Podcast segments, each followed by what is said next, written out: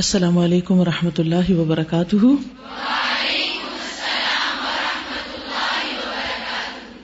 کیا حال ہے سب کا؟ الحمد للہ نحمد ونسلی علی رسول الکریم، اما بعد، فاعوذ باللہ من الشیطان الرجیم۔ بسم اللہ الرحمن الرحیم۔ رب اشرح لی صدری ویسر لی امری۔ واحلل عقدة من لسانی يفقه قولي. قل هل يستوي الذين يعلمون والذين لا يعلمون؟ وإذا قيل انشزوا فانشزوا يرفع الله الذين آمنوا منكم والذين أوتوا العلم درجات تعملون خبير؟ يا أيها الذين آمنوا، أطيعوا الله ورسوله ولا تولوا عنه وأنتم تسمعون. باب الذين استجابوا لله والرسول. سورت عال عمران کی آیت پر امام بخاری نے باب باندھا ہے، جس کا ترجمہ ہے، وہ لوگ جنہوں نے کہا مانا اللہ اور رسول کا، کب؟ عہد کے بعد، جب انہیں دوبارہ نکلنے کے لیے بلایا گیا۔ حدثنا محمد، حدثنا ابو معاویة عن هشام عن أبيه عن عائشة رضي الله عنها الذين استجابوا لله والرسول من بعد ما أصابهم القرح۔ للذين احسنوا منهم واتقوا اجر عظيم قالت لعروة يا ابن اختي كان ابوك منهم الزبير وابو بكر لما اصاب رسول الله صلى الله عليه وسلم ما اصاب يوم احد وانصرف المشركون خاف ان يرجعوا قال، من يذهب في اثرهم؟ فانتدب منهم سبعون رجلا۔ قال كان فيهم ابو بکر والزبير امام بخاری کہتے ہیں، ہم سے محمد بن سلام نے بیان کیا، کہا ہم سے ابو معاویہ نے، انہوں نے ہشام سے، انہوں نے اپنے والد عروا سے، انہوں نے حضرت عائشہ رضی اللہ عنہ سے۔ کہ حضرت عائشہ رضی اللہ عنہ نے کہا، الذین استجابوا للہ والرسول کہ یہ جو آیت ہے کہ وہ لوگ جنہوں نے لبیک کہا اللہ اور اس کے رسول کے لیے ممبا دما اصابہم القرح، اس کے بعد کہ پہنچا ان کو زخم یا لگا ان کو زخم یعنی یوم احد کو، للذین احسنوا منہم، وہ لوگ جنہوں نے ان میں سے نیک کام کیے اچھا کیا وہ تقو اور تقوی اختیار کیا، اجر عظیم ان کے لیے اجر عظیم ہے یعنی ان کو بہت بڑا ثواب ملے گا۔ قالت لعروتا حضرت عائشہ نے عروا سے کہا یب نہ اختی، اے میری بہن کے بیٹے، اے میرے بھانجے، کس کے بیٹے تھے وہ؟ حضرت اسما کے، جو حضرت عائشہ کی بہن تھی۔ اے میرے بھانجے، کانا ابو کا من ہم تمہارا باپ بھی انہی لوگوں میں سے تھا۔ یعنی ان لوگوں میں شامل تھا جنہوں نے اللہ اور اس کے رسول کی پکار پر لبیک کہا تھا۔ تو وہ کون تھے ان کے باپ؟ زبیر، الزبیر و ابو بکر۔ لما اصاب رسول اللہ صلی اللہ علیہ وسلم ما اصاب۔ جب پہنچا، رسول اللہ صلی اللہ علیہ وسلم کو جو بھی پہنچا یعنی غم اور دکھ اور تکلیف یوم احد احد کے دن۔ ون صرف المشرکون اور پلٹ گئے، چلے گئے مشرق یعنی مکہ کی طرف قریش واپس لوٹ گئے۔ خوف ایر جو تو آپ کو ڈر پیدا ہوا کہ کہیں وہ واپس نہ آ جائیں قالا تو آپ نے فرمایا میں یذهب فی اثرہم کون ان کے پیچھے جائے گا، کون ان کا تعاقب کرے گا؟ فانتدم منہم سبعون رجلا۔ تو قبول کر لی یہ بات، ان میں سے ستر لوگوں نے یعنی ستر لوگ کھڑے ہو گئے۔ قالا، کان فیہم ابو بکر و زبیر ان میں ابو بکر اور زبیر بھی شامل تھے۔ جیسا کہ آپ جانتے ہیں کہ ابو سفیان کا لشکر جو مکہ سے آیا تھا مسلمانوں کو ایک بڑا نقصان پہنچانے کے بعد واپس مکہ کی طرف لوٹنے لگا۔ کچھ ہی دور جا کر ان کے دل میں یہ خیال پیدا ہوا کہ کیوں نہ مدینہ والوں کا کام تمام کر دے۔ اس وقت وہ ایک تکلیف کی حالت میں ہیں، ان کے اوپر ایک غم اور دکھ بھی ہے، زخمی بھی ہیں۔ تو آج ایک سنہرا موقع ہے کہ ہم اس قصے کو ہمیشہ کے لیے ختم کر دیں۔ اور یہ مقام روحا تک پہنچ چکے تھے۔ ادھر سے رسول اللہ صلی اللہ علیہ وسلم کے دل میں خیال آیا کہ ان کا پیچھا کرنا چاہیے۔ ایسا نہ ہو کہ کچھ آگے جا کے واپس نہ آ جائے۔ یہ جیسے حدیث میں آتا نا خوف آپ ڈرے ارجیو کہ کہیں دشمن واپس نہ پلٹ آئے، دوبارہ نہ حملہ کر دے۔ تو کہتے ہیں کہ آپ صلی اللہ علیہ وسلم نے مسلمانوں کو ساتھ چلنے کے لیے کہا۔ تو جو جس حال میں بھی تھا، زخمی تھے اور تکلیف میں تھے اور غم کے مارے، تھکن سے برا حال، لیکن فوراً کھڑے ہو گئے اور آپ کے ساتھ چل دیے۔ مدینہ سے تقریباً تین میل دور ہمراہ الاسد ایک جگہ ہے۔ وہاں تک پہنچے کہ پتا چلا کہ دشمن کا لشکر واپس لوٹ گیا۔ کیونکہ معبد الخزائی نے ابو سفیان سے کہا تھا کہ میں دیکھ رہا ہوں کہ مسلمانوں کا پہلے سے بھی بڑا لشکر تمہارا پیچھا کرنے کے لیے آ رہا ہے۔ تو اس بنا پر وہ مدینہ کی طرف آنے کی بجائے مکہ کی طرف لوٹ گئے۔ یعنی اس کے دل میں اللہ نے روب ڈال دیا۔ اور اس طرح یہ جنگ دوبارہ نہ ہوئی۔ لیکن ایسے مواقع بھی ایک امتحان ہوتا ہے نا۔ یعنی بعض اوقات ہمیں کسی کام کے لیے بلایا جاتا ہے اور وہ ہمارے نفس پہ، ہماری ذات پہ بہت بھاری ہوتا ہے۔ لیکن وہ ہوتا صرف ایک امتحان ہے۔ اور ہم یا تو اس میں حامی بھر لیتے ہیں یا پھر انکار کر دیتے ہیں۔ اچھا حامی بھر لیتے ہیں تو امتحان میں پاس ہو جاتے ہیں۔ اور اگر نہیں بھرتے تو پیچھے رہ جاتے ہیں۔ اور بعض اوقات بھر لیتے ہیں کرنے کی پوزیشن میں نہ بھی ہوں تو کہتے اچھا اللہ مالک کا توکل کرتے ہیں۔ کچھ ہو ہی جائے گا، کوئی رستہ نکال لیں گے۔ جتنا ہو سکا اتنا ہی کر لیں گے۔ اب ہوتا کیا ہے کہ بائی دا ٹائم آپ اپنی کمٹمنٹ ظاہر کرتے ہیں اور پہنچتے ہیں تو پتہ چلتا ہے کہ اس کام کی اب ضرورت ہی نہیں رہی۔ تو آپ کے لیے وہ اجر پورے کا پورا لکھا گیا۔ کیونکہ آپ کے اندر کوئی مینٹل ہرڈل نہیں تھی، آپ نے اس کو ایکسپٹ کر لیا۔ تو بہت سے مواقع زندگی میں صرف امتحان کے لیے ہوتے ہیں، وہ حقیقی کام کے نہیں ہوتے۔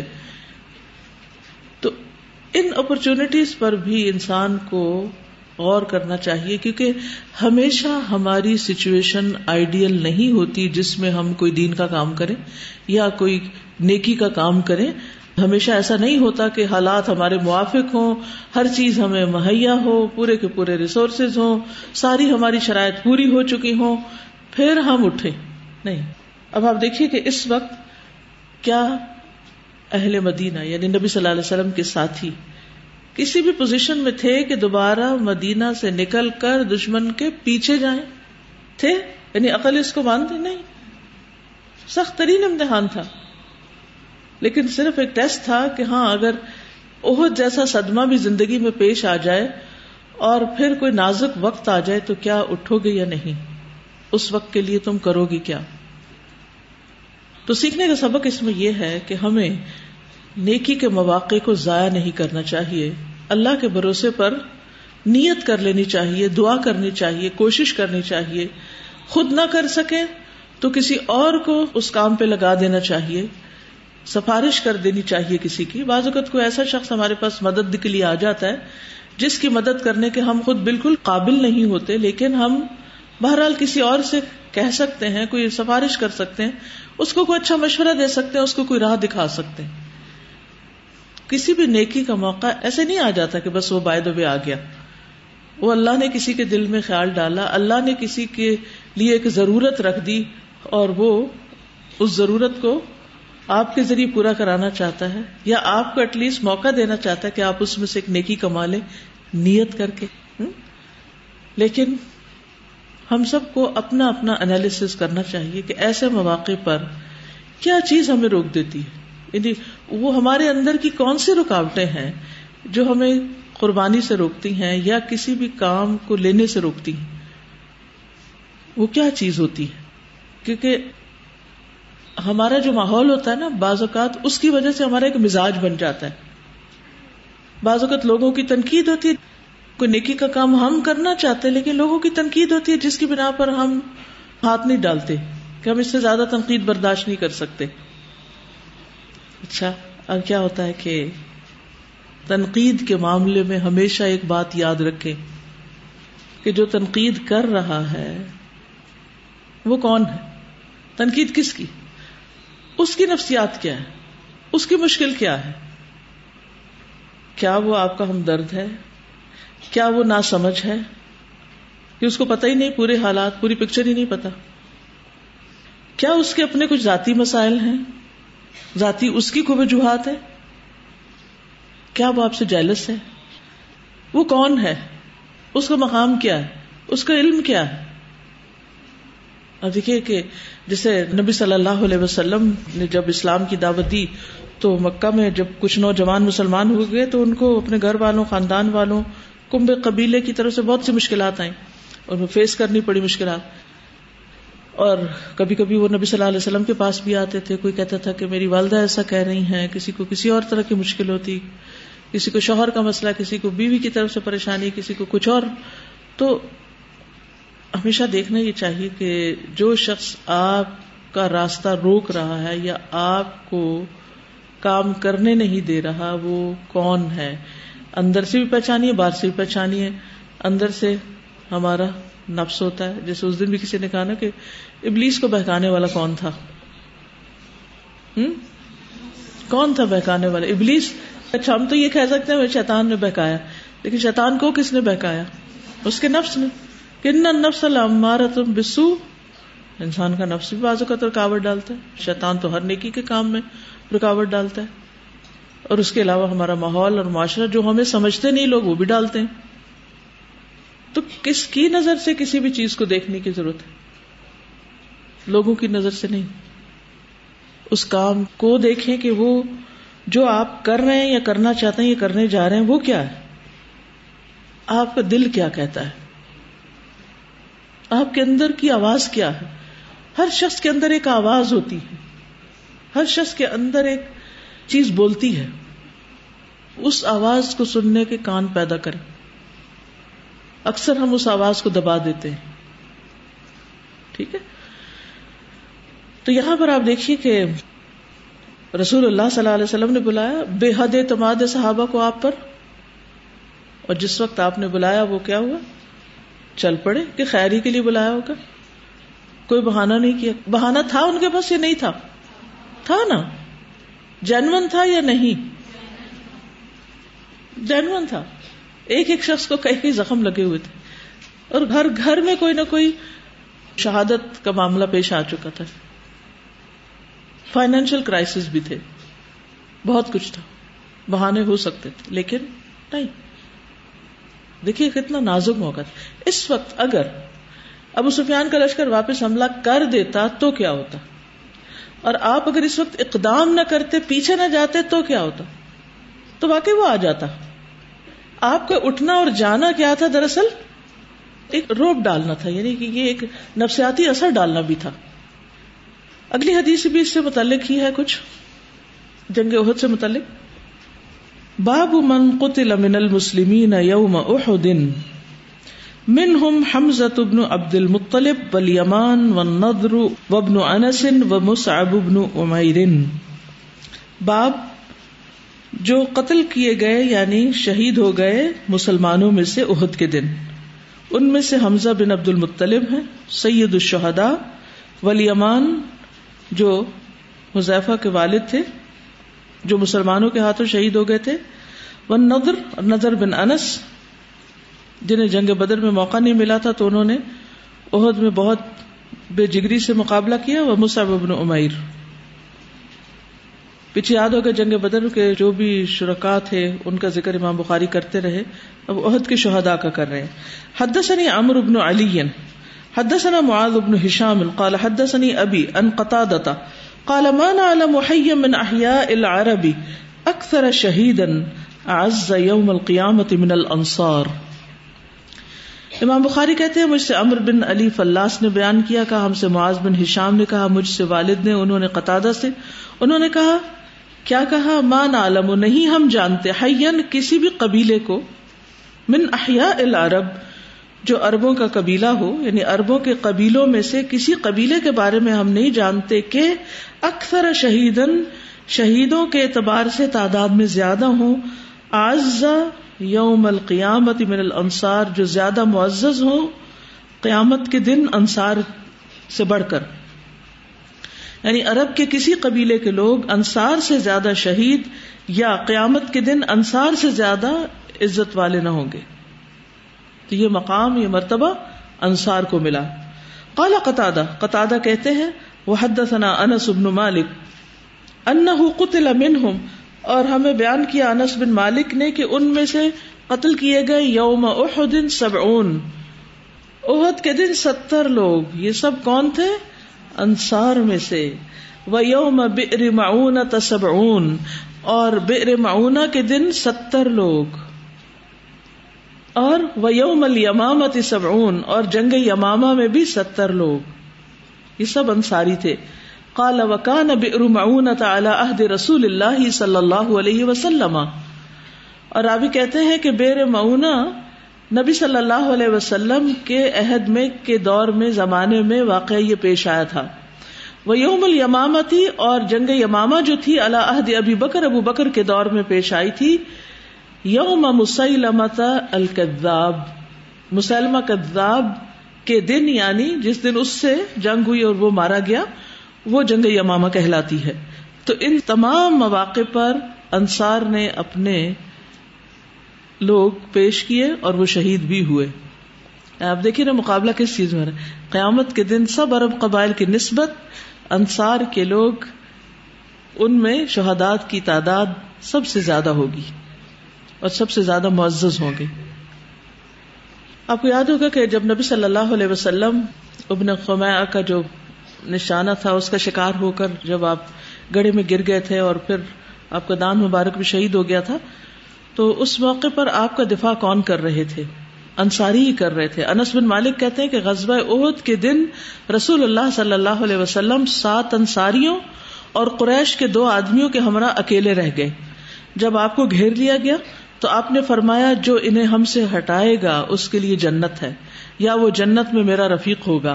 یعنی دشمنوں کو ہٹائے گا۔ تو انصار میں سے ایک آدمی آگے بڑھا اور لڑا، یہاں تک کہ شہید ہو گیا۔ پھر بھی کافروں نے آپ کو گھیرے رکھا۔ تو آپ صلی اللہ علیہ وسلم نے فرمایا، جو انہیں ہم سے دور کرے گا، اس کے لیے جنت ہوگی۔ یا وہ جنت میں میرا رفیق ہوگا۔ پھر انصار میں سے ایک آدمی بڑھا، یہاں تک کہ لڑا اور شہید ہو گیا۔ یہ سلسلہ برابر اسی طرح چلتا رہا، یہاں تک کہ ساتوں کے ساتوں لوگ جو آپ کے ساتھ تھے، وہ ساتوں شہید ہو گئے۔ صرف زخم اور چوٹ نہیں، سب کے سب دنیا سے چلے گئے۔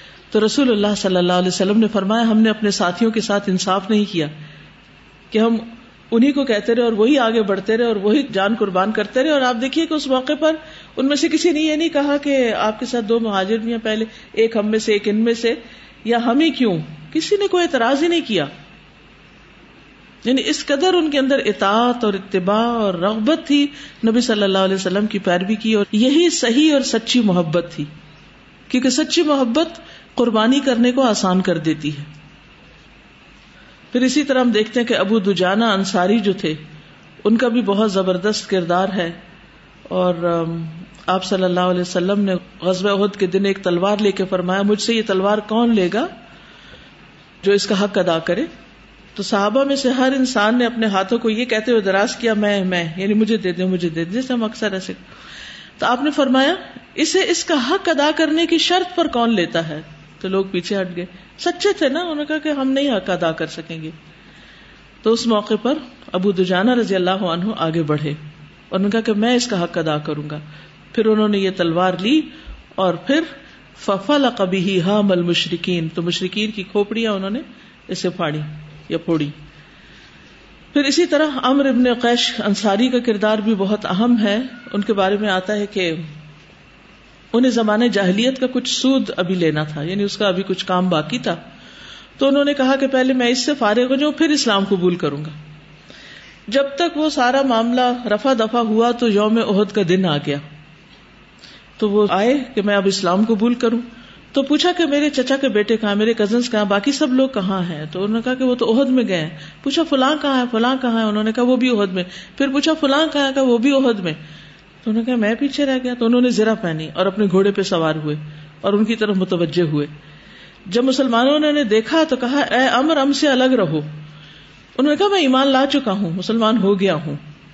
پھر انہوں نے جنگ کی، یہاں تک کہ زخمی ہوئے اور زخموں کی حالت میں گھر پہنچائے گئے۔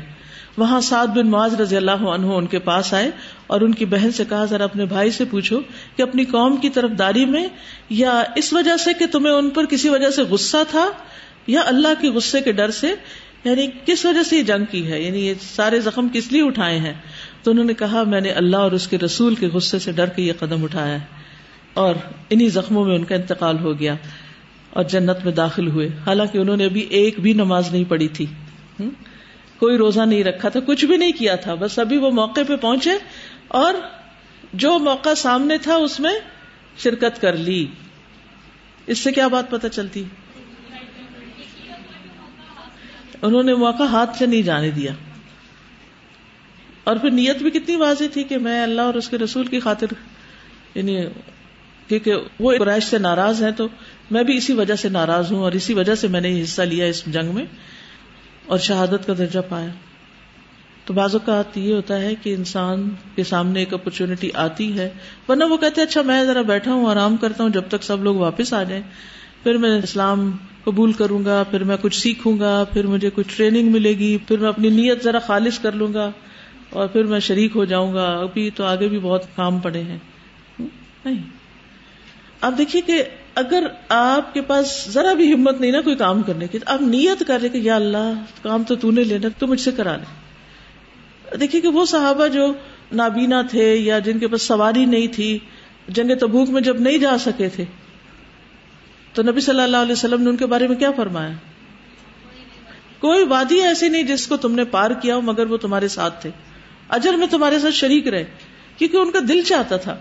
ہمیں اپنے دل سے پوچھنا چاہیے کہ کیا ہمارا دل چاہتا ہے نیکی کا کام کرنے کو یا نہیں؟ اگر دل نہیں چاہتا نا، تو پھر تو جو کر رہے ہیں وہ بھی ایسے لگے باندھے۔ مجبوری سے کر رہے ہیں۔ اور اگر دل چاہتا ہے اور مجبوری سے کر نہیں پاتے، تو اجر ہے۔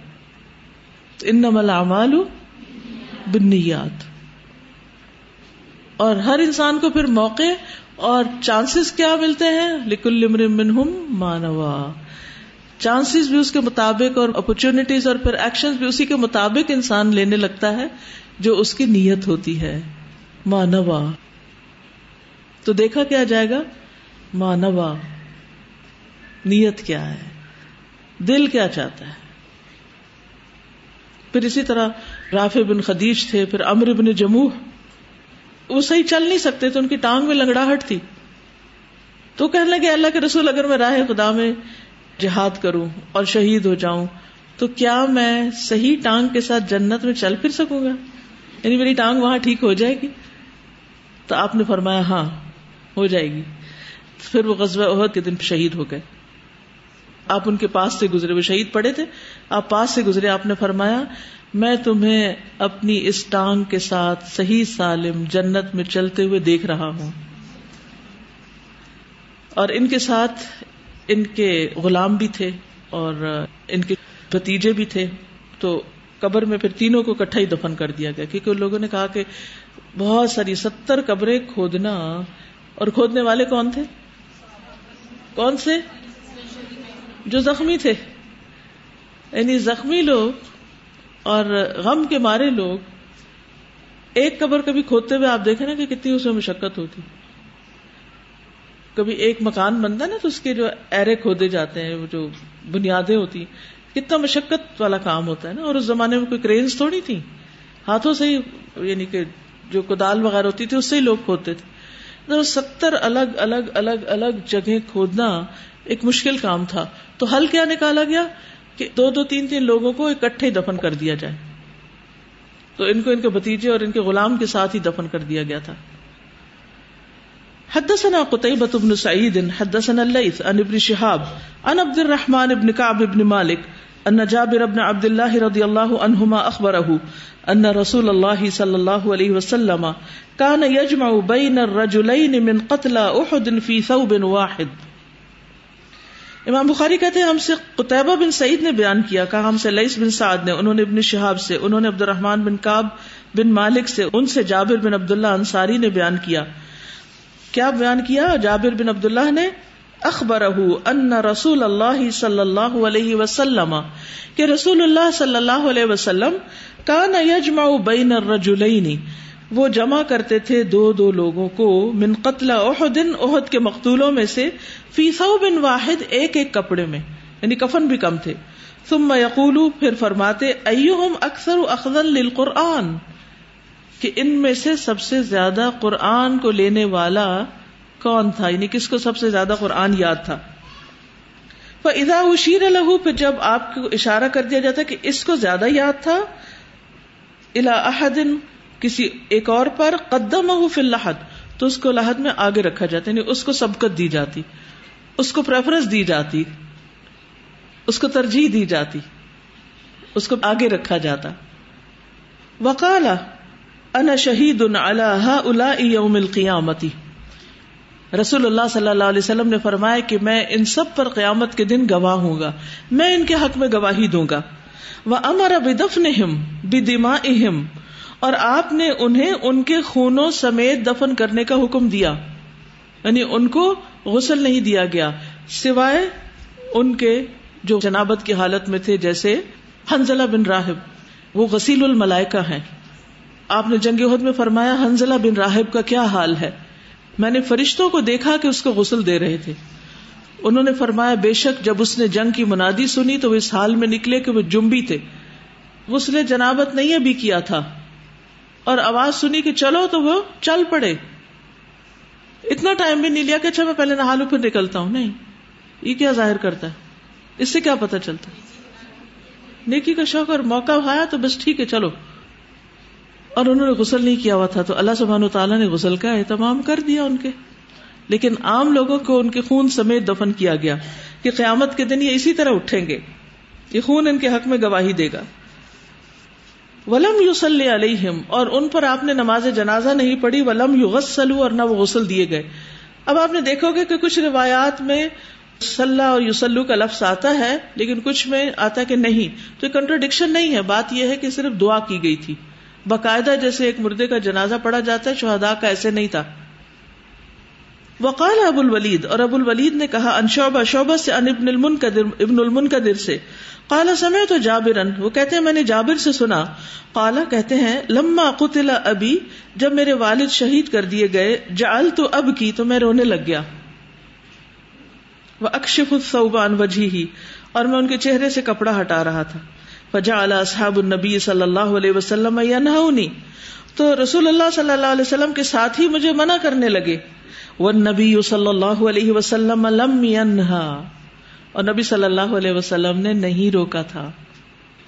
آپ نے نہیں روکا؟ کیوں؟ قدرتی سی بات ہے۔ ہم کوئی مشینیں تھوڑی ہیں۔ ہم انسان ہیں۔ اور ایسے دکھ، غم کے موقع پر رونا آنا بالکل ایک فطری سی بات ہے۔ تو جب کوئی رو رہا ہو تو اس کو یہ نہ کہ چپ کرو چپ کرو۔ کیوں رو رہے ہو؟ نہیں۔ رونے دے تھوڑی دیر۔ تاکہ اس کا غبار نکل جائے، پھر وہ خود ہی چپ ہو جائے گا۔ آپ کو نہیں کہنا پڑے گا۔ ہاں اگر کوئی حد سے بڑھ رہا ہے، ساتھ بین کر رہا ہے، چیخ پکار کر رہا ہے، تو وہ منع کیا جائے گا، کیونکہ اس سے آپ نے روکا ہے۔ وقال النبی صلی اللہ علیہ وسلم، لا تب کی ہی اوما تب کی ہی اور آپ نے میری پھپھی فاطمہ سے فرمایا، یہاں یہ لکھا ہوا نہیں، لا تب کی ہی اس میں مت رویا کرو۔ یعنی حضرت جابر کی پھپھی سے کہا تھا آپ نے کہ اپنے بھائی کی شہادت پہ نہ رو۔ او ماں تب کی ہی۔ یعنی تم کیوں رو رہی ہو؟ یعنی آپ نے ان کو دلاسا دیا تھا کیونکہ ہو سکتا ہے کہ وہ ہر روز روتی ہوں اور زیادہ وہ ایک لمٹ سے آگے چلی گئی ہوں تو آپ نے فرما نہ رویا کرو۔ ماں ضالت الملائے تو تزلہ بجن حتہ رفع یعنی تم کیوں رو رہی ہو؟ مسلسل فرشتے اس پہ سایہ کیے رہے جب تک ان کی باڈی رکھی ہوئی تھی ان پر فرشتوں کا سایہ تھا، بے اجنحتہا اپنے پروں کے ساتھ حت تعارف ہے یہاں تک کہ وہاں سے اٹھا لیے گئے۔ تو اس لیے ان پہ نہ رو۔ تو اس سے یہ پتہ چلتا ہے کہ جو لوگ شہید ہو جائیں، ان کے مقام اور ان کی آخرت کی خوشخبری کو سامنے رکھتے ہوئے انسان اپنے آپ کو تسلی دے سکتا ہے۔ جی فرمائیے۔ میں کہہ رہی تھی کہ اوور آل نا ایک کریج کا جو ہے نا یعنی تمام لوگ جو بھی شرکا تھے یعنی چاہے وہ آگے ہوں، پیچھے ہوں، انصار ہوں، مہاجر ہوں، غم سہنا اور پھر غم کو دیکھنے کے لیے بھی کریج چاہیے ہوتی ہے اور پھر اس کے بعد نئے ایکسپیڈیشن پہ جانے کے لیے بھی۔ دیکھیں، اب ہماری قوم میں یہ نہیں رہا۔ ہم اگر رونے لگے ہیں تو روتے ہی جاتے ہیں، اور اگر غم منانے لگے تو غم میں ہی رہتے ہیں۔ یعنی ہم کہیں اسٹاپ نہیں لگاتے۔ پھر اپنے نفس کو کھلا چھوڑ دیتے ہیں۔ دیکھیے، اپنے آپ کو نا خود بھی بہت دفعہ روکنا پڑتا ہے، کوئی نہ بھی ہمیں کچھ کہے۔ اپنا محاسبہ خود بھی کرنا پڑتا ہے۔ کہ میں آخر کتنا اس چیز کے پیچھے رو گی؟ کتنے دن اس طرح ضائع کروں گی؟ کتنا وقت اس میں لگاؤں گی؟ اس سے آگے بڑھنا چاہیے۔ مجھے کچھ کرنا چاہیے۔ اپنے آپ کو نفس کے حوالے نہ کریں۔ اللہ سبحانہ تعالیٰ سے روز یہ دعا مانگا کرے صبح شام کی دعا میں بھی ہے نا، ولا تکلنی الا نفسی طرفت عین کہ اس میں نمازیں چلی جائیں، اس میں صدقہ خیرات، اس میں اور نیکی کے کام ان سے انسان محروم ہو جائے، نہیں۔ ان کیفیات کو لمٹ میں رکھیں۔ جہاں رونا ہو، رو لیں۔ لیکن یہ نہیں کہ پھر ہر وقت روتے رہیں، یاد کر کر کے روتے رہیں۔ کوئی وقت ہوتا ہے۔ اور سب سے بہترین رونا اللہ کے سامنے رونا ہوتا ہے۔ ہم اپنے آپ سے پوچھیں کہ کیا اس کے سامنے ہم روتے؟ ہیں اور کتنا روتے؟ ہیں اس کے ڈر سے کتنا روتے؟ ہیں ہمیں سے ہر شخص پوچھے اپنے آپ سے، قرآن پڑھتے ہوئے، اور خاص طور پر جب میں اکیلے میں پڑھ رہی ہوتی ہوں، تو کتنی بار میرے آنسو آتے ہیں؟ کیا ہر روز ایک دفعہ آتے؟ ہیں اپنے آپ سے خود پوچھ۔ کیونکہ جہاں رونا چاہیے یعنی قرآن پڑھتے ہوئے کیا حکم ہے؟ کہ رو، نہ رونا ہے تو رلاؤ اپنے آپ کو۔ ایک دوسرے کو بھی رلا سکتے ہیں۔ رلاؤ۔ کیونکہ انسان ہے نا، ہم ہم کمزور ہیں۔ ہمارے اندر کئی چیزوں کی کشمکش چل رہی ہوتی ہے۔ اور وہ رونے بھی جمع ہوئے بھی ہوتے ہیں۔ یہ چوٹ لگی، وہ لگی وہ لگی، پھر وہ موقع نہیں ملتا لوگوں کے سامنے رونے کا، پھر رونے کی ضرورت ہوتی۔ تو اس کا بہترین حل کیا ہے کہ انسان اللہ کا کلام پڑھ کے روتا رہے تو آپ دیکھیں گے کہ وہ آپ کی جو ہے نا ایک ضرورت رونے کی پوری ہو چکی ہوگی۔ اور بہترین جگہ پر پوری ہوگی۔ اور پھر ہر وقت ضرورت نہیں رہے گی باقی۔ ٹھیک ہے؟ اور اس سے آپ اسٹیبل ہو جائیں گے۔ آپ بہادر ہو جائیں گے۔ اور پھر آپ کے ذمے جو کام ہے یا جو ذمہ داریاں ہیں یا جو آپ نے کرنا ہے، چاہے ذاتی کام ہے، چاہے بچوں کے کام ہے، چاہے لوگوں کی خدمت کے کام ہے، اس میں پھر آپ ان شاء اللہ زیادہ اسٹیبل رہیں گے۔ ایموشنلی میچور ہونے کی بہت ضرورت ہے ہم سب کو، ورنہ وقت ضائع ہو جائے گا بہت سارا۔ یہ جو ہمارا میدان ہے، جہاد کا بہت چھوٹا ہے اصحاب رسول صلی اللہ علیہ وسلم کے مقابلے میں۔ لیکن ہم اس میں بھی پیچھے رہ جاتے ہیں، جیسے چھوٹی چھوٹی باتیں ہوتی ہیں۔ اگر ہم نے کھانا بنا لیا گھر میں اور سب سمیٹ رہے ہیں اور اس وقت میسج آ گیا کیونکہ مہمان آ رہے ہیں، اور پھر کھانا بنانا۔ اس وقت جو رد عمل ہوتا ہے، وہ اتنا ناخوشگوار ہوتا ہے کہ پورا ماحول ہی متاثر ہوتا ہے اور تھوڑی دیر کے بعد پھر میسج آ جاتا ہے کہ وہ کھانا کھا کے آ رہے ہیں۔ بالکل. ایسا ہی ہوتا ہے۔ وہ اصل میں کیا ہوتا ہے؟ ہمارا ٹیسٹ ہوتا ہے۔ ایسے موقع جب آئے نا، سوچا کرے میں آزمائی گئی اور میں فیل ہو گئی۔ اس فیل ہونے پہ ہم نہیں روتے۔ ہاں ہاں کلاس ٹیسٹ میں فیل ہو جائے تو پھر روتے ہیں۔ وہ عزت کا معاملہ ہے نا۔ یا تو گھر والوں کے سامنے ہے جو بھی کر لیں۔ یہ جو بھی ہم بات کر رہے ہیں نا کہ یہ کیسے ہو گیا کہ وہ ایک دفعہ شہادت اور اتنا غم اور پھر اگلے پر کھڑے ہوئے اور یہ جو اسلام میں بات آتی ہے نا کہ صبر پہلی چوٹ پر ہے۔ اگر اس کو ریلیٹ کریں نا اس بات سے تو جتنی دفعہ بھی ہم آزمائے جاتے ہیں اور ہم صبر کرتے ہیں تو ہم بیسیکلی خود کو اسٹرانگ کر رہے ہوتے ہیں۔ یعنی ہر مرحلہ بڑھتا ہے ہر سے۔ اسٹیمنا آپ کا اتنا بڑھ چکا ہوتا ہے کہ پھر وہ آتے نا مشکلیں اتنی پڑی مجھ پر کہ آسان۔ یعنی واقعی آپ اتنا اسٹیبل ہو جاتے ہیں کہ پھر کوئی مسئلہ مسئلہ رہتا ہی نہیں ہے۔ اور وہ جو بات پھر بہت ساری اور باتیں آپ کو سمجھ میں آتی ہیں کہ حضرت یوسف علیہ السلام اتنے اسٹیبل کیسے تھے؟ پھر آپ کو سمجھ میں آتا ہے حضرت ایوب علیہ السلام اتنے اسٹیبل کیسے تھے؟ وہ یہ بات کیسے کہہ دیتے تھے کہ اب تو میرے اللہ سبحان و تعالیٰ کے بیچ اب کچھ بھی نہیں رہا نہ گھر نہ کچھ نہ. تو اب کس طرح وہ ہوتا ہے؟ پھر وہ بیسیکلی وہ ہوتا یہی ہے کہ جب یہ والی اسٹیجز آتی ہیں تو آپ کو وہ اسٹرانگ اتنا بنا چکی ہوتی ہیں کہ آپ کو پھر باتوں کی حقیقت سمجھ میں آنے لگتی ہے کہ اس سے یہ فائدہ ہوا اس سے یہ فائدہ ہوا۔ تو ایک تو یہ چیز ہو جاتی ہے کہ وہ بصیرت مل جاتی ہے۔ پھر آپ نے جو ایک اور بات کہی کہ جب کوئی تنقید کرتا ہے تو اس کو دیکھا جائے جو آپ نے پوائنٹس بتایا کہ کرنے والا کون ہے پھر کر کیوں رہا ہے؟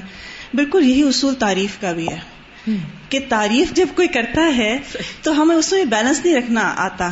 ہم ہر ایک کی تعریف پہ یقین کر لیتے ہیں۔ جبکہ اس کے بھی بالکل یہی پوائنٹس ہیں کہ جب تعریف کوئی کرے تو دیکھیں کر کون رہا ہے۔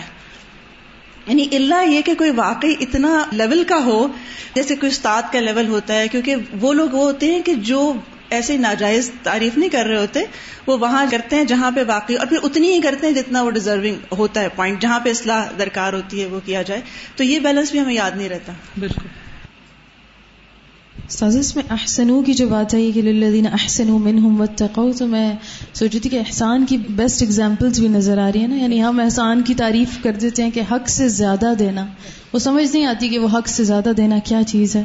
لیکن صحابہ کرام کی اتنی سخت تھکاوٹ اور سارا کچھ اور کام بھی اور پھر شہید بھی اتنے لوگ ہو رہے ہیں۔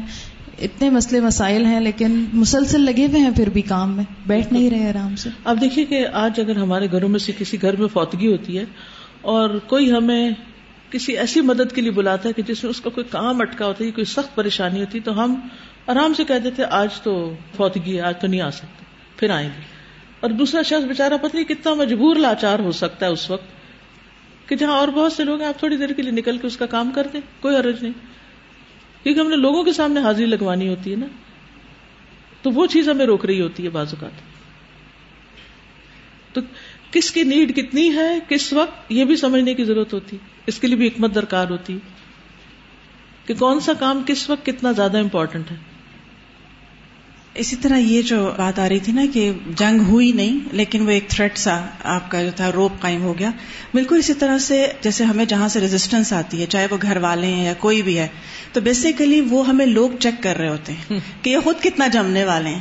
جب بھی ریزسٹنس آ وہ ایک نیچرل سی بات ہوتی ہے کیونکہ وہ نہیں سمجھ رہے ہوتے ابھی کہ ہم یہ بات کیوں کر رہے ہیں یا ہم کام یہ کیوں کر رہے ہیں۔ تو نہ سمجھی میں بھی بات ہو رہی ہوتی ہے لیکن ہم ٹیسٹ ہو جاتے ہیں وہاں جا کے۔ اور پھر ہمیں اپنے قدم سمجھ میں آ جاتے ہیں کہ ہم کتنا بھی جمانے کی اور ضرورت ہے۔ تو بیسیکلی ہمیں وہ وارننگ دے کے بتا رہے ہوتے ہیں کہ ابھی آپ کو مزید ہے ضرورت، تو اس کو بھی دیکھنا۔ پھر یہ جو ابھی بات آئی کہ تلوار، اس کو دی جائے کہ جو اس کا حق ادا کرے۔ اب یہ چیز بھی ہمیں دیکھنی چاہیے کہ ہمارے پاس جو نعمتیں ہیں، ہمیں اس کا پتا ہے کہ اس کا حق کتنا ہے۔ چاہے وہ گھر ہے، اولاد ہے، کوئی اور نعمت ہے، صلاحیت ہے، تو یہ بھی کتنا ضروری ہے اور کتنا کام کی بات ہے کہ آپ کے پاس جو اللہ نے نعمت دی ہے، پھر اس کا حق بھی پہچانا جائے۔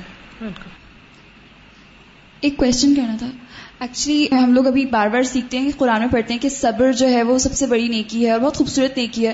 لیکن ہم لوگ بہت کوشش کرتے ہیں مطلب صبر کرو صبر کرو، لیکن جب کرنے پہ آتے ہیں تو بہت مشکل ہوتا ہے۔ مجھے صرف یہ پوچھنا ہے جیسے ابھی آپ نے کہا نا ایموشنلی میچیور ہونے کی ضرورت ہے تو مجھے بہت اسٹرانگ لائن لگی آپ کی کہ اگر بندہ اپنے ایموشن سے وہ ہو جائے نا اوپر ہو جائے تو بس پھر ہر چیز بہت اسٹیبل ہو جائے گی۔ تو لیکن جیسے آئی ہیو ٹرائی دس صبر لیکن میں وہ دو تین دن تک اپنے اندر رکھ رکھ کے ایٹ لیسٹ وہ میری نماز میں یو نو مجھے وہ خیالات ہارن کرنا شروع ہو گئے تھے۔ یعنی جس بھی معاملے میں صبر کر رہی تھی کہ یار اپنے آپ کو روک رہی تھی تو وہ نماز بھی میری خراب ہو گئی تھی۔ تو اس سے کیسے روکا جائے اس میں آپ دیکھیے کہ ضروری نہیں ہوتا کہ ایک چیز کو صرف دبا دیا جائے تو وہ صبر ہوتا ہے۔ کسی اور طرح اس کا وے آؤٹ بھی ہو سکتا ہے۔ یعنی کچھ آلٹرنیٹ ایسی چیز ہو کہ جس سے آپ کا کتھارسس ہو۔ اللہ سبحانہ تعالیٰ نے جہاں صبر کا حکم دیا، وہاں نماز کا بھی ساتھ ہی حکم دیا ہے۔ کیا کہا؟ وسطین و بصبر و سلاد اور سلاد کا ایک معنی جیسے نماز نماز ہے اور ایک نماز دعا بھی ہوتی ہے نا، کہ اس موقع پر انسان دعا بھی کرے۔ اب یہ جو رنج و غم کے موقع ہوتے ہیں، ان کی دعائیں جیسے یا کنستین میں ہیں، یا دشمن کی تھریٹ ہے، اس کی دعائیں ہیں، اور اسی طرح ایسے مواقع پر نبی صلی اللہ علیہ وسلم نے کیا کیا؟ وہ ہمارے سامنے کرائیٹیریا ہونا چاہیے۔ پھر یہ کہ آپ کے پاس کچھ ایسی مصروفیت ہونی چاہیے کہ جس سے آپ کا دھیان بٹے۔ اس کے اوپر بات نہیں کرنی چاہیے کیونکہ وہ پھر چیز ختم ہونے کا نام نہیں لیتی۔ اور ایک اور بات یہ ہے کہ جیسے ہم صبر کرتے ہیں اور پھر پھسل جاتے ہیں، پھر دوبارہ سوچتے ہیں تو میں تو فیل ہوگی، پھر ہم نیگیٹو اپنے بارے میں سوچنے لگتے ہیں، نہیں نہیں، اس طرح نہیں سوچے۔ اپنے آپ سے بولا کریں۔ اس دفعہ ایسے کیا نیکسٹ ٹائم جب ایسی کوئی چیز آئے گی نا تو پہلے سے کانشیس ہو جاؤں گی کہ میں نے لاسٹ ٹائم یہ غلطی کی تھی، آج میں نے یہ بات نہیں بولنی، یا آج میں نے یہ کام نہیں کرنا، آج میں نے اس طرح ریئیکٹ نہیں کرنا، کیونکہ اس ریئیکشن کا بہت نقصان ہوا تھا مجھے۔ جب تک اپنے آپ کو نہیں دیکھیں گے نا کہ ہم خود کیا کریں، کیونکہ نہ ہم اپنی سنتے ہیں، نہ ہم اپنے آپ کو دیکھتے ہیں، تو اس سے پھر ہم آگے نہیں بڑھ سکتے۔